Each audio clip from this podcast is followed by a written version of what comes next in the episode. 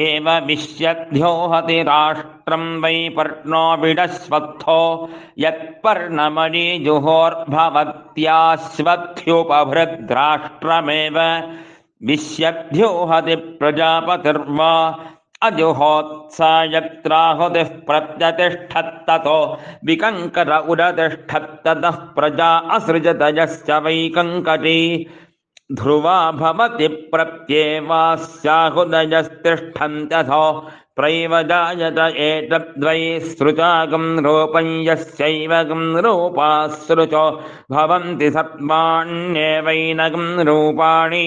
अशो नामुपतिष्ठन्ते नास्यापरूपमात्मं जायते। जोहोरथो ब्रह्मश्रुतागुं सप्तदश च